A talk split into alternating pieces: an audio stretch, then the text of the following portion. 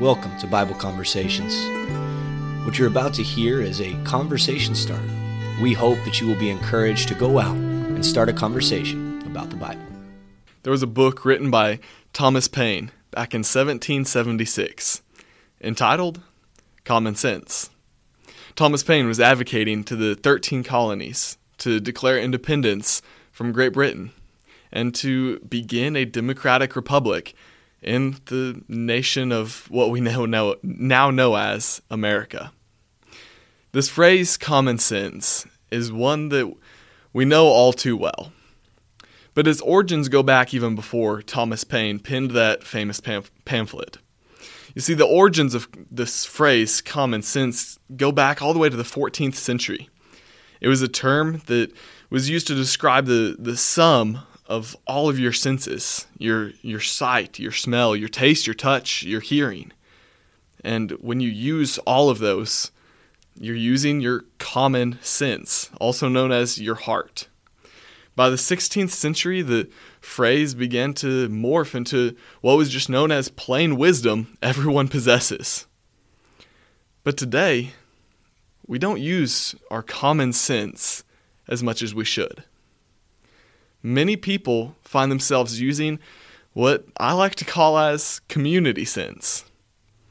It's when a organization or a celebrity or a sports idol declares something that they believe, some opinion that they have, and everyone decides to use their community sense and jump on board.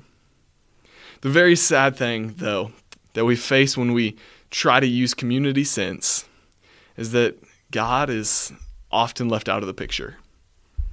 When we use our common sense, the sense that, that we get from God, from the five senses that He has given to each person, when we use those senses that God has given us and, and the common sense that He has given us, we actually come to understand who God is and what His will is.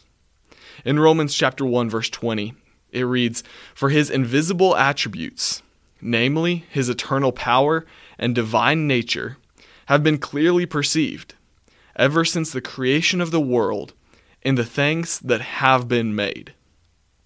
God reveals himself to creation through creation. But we're only able to understand who he is if we use our common sense, if we use the sum of the sense that God has given us. Thank you so much for listening to our conversation starter. We hope that you have enjoyed it and been encouraged. We also ask that you find us on Facebook and like our page, give us a comment if you so desire. You can also reach us via email at kcocbibleconversations at gmail.com. Please make sure you follow us on Spotify or iTunes, wherever it is that you get your podcasts. And make sure that you download the Ministry League app and all of its wonderful, wonderful tools. Please make sure you check out our full podcast that comes out Fridays at 6 a.m. We love you all.